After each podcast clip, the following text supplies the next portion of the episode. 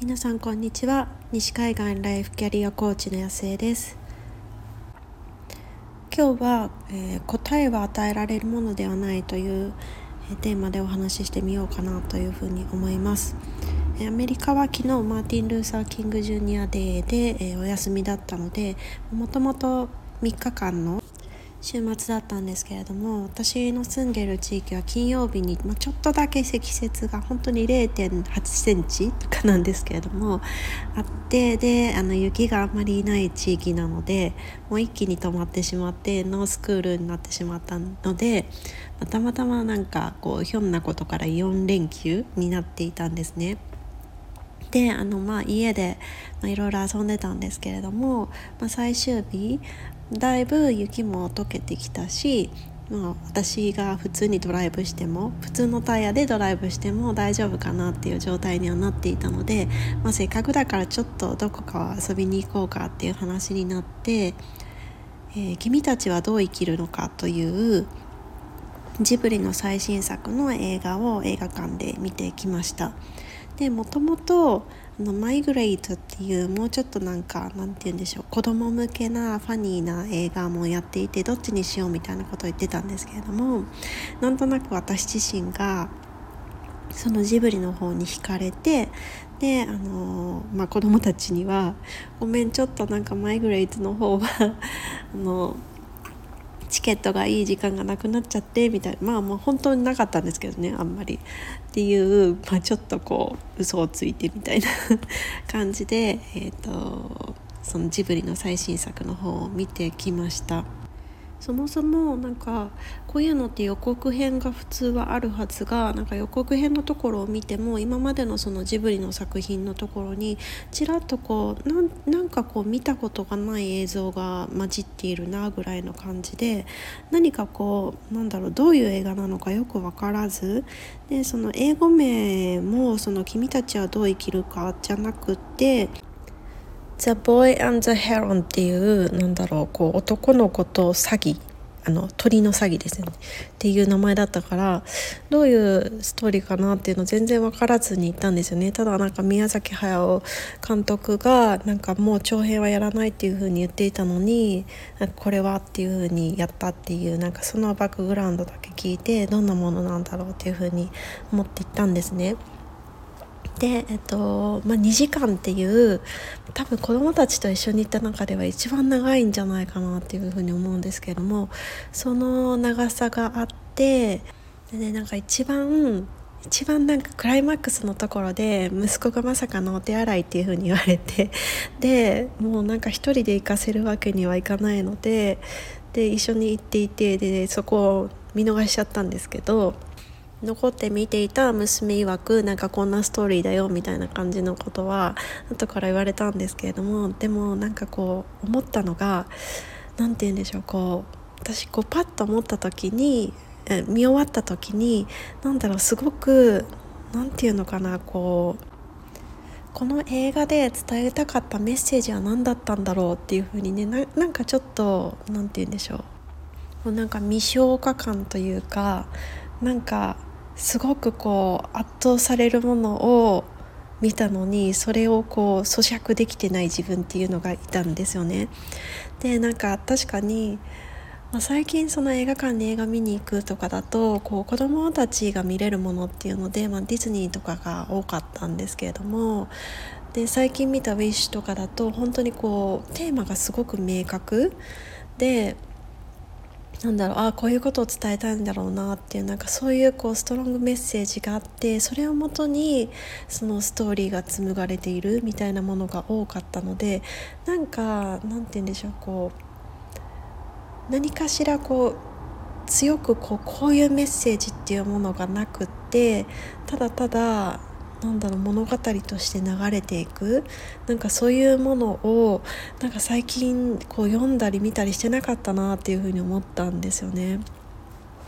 でその時にパッと思い出したのがあの精神科医の賀俊先生が以前の音声でお話しされていたなんか最近はそのの動画とかも全部こう消費される時代になってるっていうふうにおっしゃってたんですよね。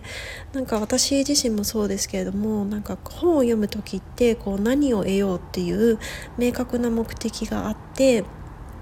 でそこに合うところをなんか抽出しているというかこう見つけながら読んでるっていうのが、まあ、無意識無意識の中でそういうことってやってると思うんですよね。で本だけじゃなくて動画とかでも YouTube とかすごくそのコンテンツ化してるじゃないですかだからコンテンツ化してるから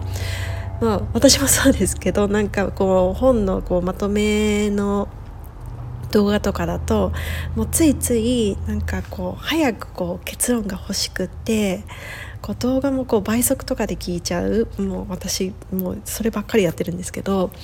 そうでなんかなんて言うんでしょうこう物語自体を味わうとか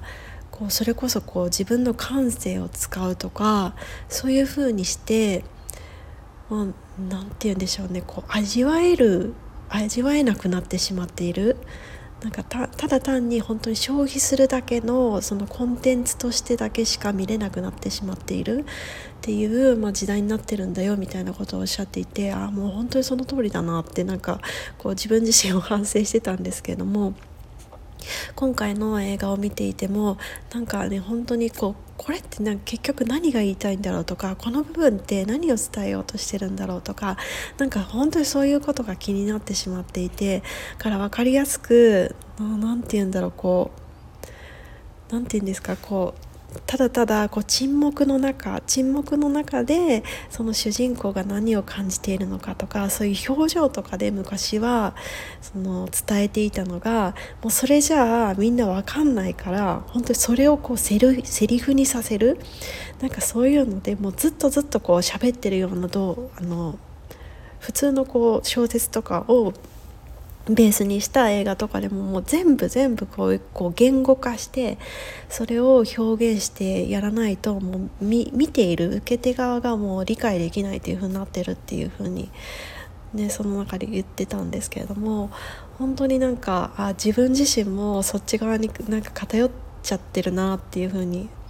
なんかねすごく感じました。なんかそういうこそういうなんか時代の流れに対してのなんかうん、アンチテーゼというか強烈ななんかメッセージみたいなものがもしかしたら込められてるのかなっていうふうに思ったんですよね。なんかそういうふうに考えていくと私たちってこう状況から判断するというかその何も明確なそのメッセージ化されてないなんか普通のこう出来事からその一般一般からなんか抽象じゃないですけどもう何にもない何も一貫したメッセージがないところから自分がどういうふうに感じてそこからどういうメッセージを自分としてこう抽出して受け取っていくかっていう力がどんどんどんどんなんか鍛えられるこう場所がなくなっているというかなんかそういうところってやっぱり私たちの日常の中を考えてみてもこう日常生活はってなる中であこういうことが起こったんだなっていうので自分にこうどういう感情が芽生えたかとか自分がどう感じたかっていうのをこうきちんとキャッチしてでそこからじゃあ自分が大切にしたいものは何なんだろうというか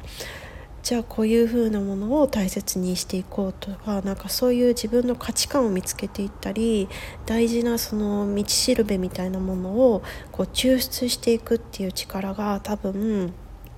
こう日常生活の中でもこう低くなっていってるんだろうなっていうふうに感じたんですよね。ただ単にその映画とかその動画のコンテンツ化とかそういう流れだけじゃなくて。でもそういうのって結局そういうふうにこう日々いろいろ起きてくる中から自分の価値観とかそういうものを見つけられなくなっていくと結局なんかこうポンポンポンその目の前に上がってきているものをこうそれこそ消化していくじゃない消費していくなんとかこうなんかしやっつけ仕事としてタスクとしてどんどんどんどんこう消費していくだけでそれだけで終わってしまうみたいなそんな人生になってる人がなんか、うん、多いんじゃないかなっていうふうに感じました。だからこそやっぱりなんかこれだけコーチングがやっぱり最近そのワードとしてだけじゃなくって、まあ、一般的にも普及がどんどんどんどん進んでいってるっていうのも、まあ、そういう背景もまああるんだろうなっていうふうに思ったしなんかそういうふうに自分にとっての価値観とか大事なこととかをその日常生活の中で捕まえられなくなっている人が多いからこそちょっとだけでもそのコーチングをやっていただいてそういうものに触れるだけでこうバッとなか自分の中にスイッチが入るというかあ自分はだからこういう風に動いていきたいんだだからこっちに進んでいきたいんだっていうなんか再確認のできるなんかその部分がこうきちんと言語化できることによってやっぱりなんか急速に進んでいける人が増えているっていうのが、まあ、なんか時代的ななんか背景なんだろうなっていうふうに感じました。まあ、ただ一方でなんか今回のその映画を見ていた時もなんか結局私そなんかこんなこと言うとって感じですけどこう終わってからここのなんか映画のメッセージって何だったんだろうって思ってちょっとググってたんですよね。でなんかそういうことをしてる自分がなんかなんかなと思いながらそうでやっぱりちょっと感性とかそういうものを磨いていきたいなっていうふうに思ってで最近ちょっとお話しする機会があった女性の起業家さんの方がいらっしゃるんですけれども私と同じぐらいの世代の方でで今なんか大学で学び直してるっていうふうにおっしゃっていて何学ばれてるんですかって言ったらなんか教養ですって言われたんですよね。あなんかこういうこういう大人やっぱりかっこいいなっていうふうに思ってやっぱりなんかこういろいろ知識とかなんか経験とかそういうものをこうただただ単にじゃないけどこう身につけていくだけじゃなくてそういうなんか知的好奇心とかなんか感性とかセンスとかそういうなんかアートの部分アートっていうとなんか別にその絵画とかそういう意味のアートだけじゃなくってなんかねそういうこう奥深さみたいなものもそう身につけていくとどんどんどんどんなんか、うん、かっこいい大人になっていくんだろうなっていうふうに思って私自身もやっぱりなんかねまとまっていないものテーマがきちんとこう明確じゃないもの、うん、例えばなんか小説もうちょっと読んでみたいなとかそう難解なちょっとこう前の時代のものなんか最近のものじゃなくて前の時代のものとかもうちょっとこう読み直してこう古典文学とか読んでみてなんか自分がどういう風に感じるのかとかそのまとまってないというかこう割り切れないようなこう話ってあるじゃないですか。なんかそういうものから自分がどう感じるのかとかなんかそういう部分をもうちょっと何て言うんだろうな。うん。深めていきたいというかもうちょっとその部分を広げていきたいなっていうふうに感じました。ということでちょっと今回あのあんまりまとまりなくなっちゃったんですけれども、えー、と答えは外側から与えられるものではないというテーマでお話をしてみました皆さん今日も素晴らしい一日にしていきましょう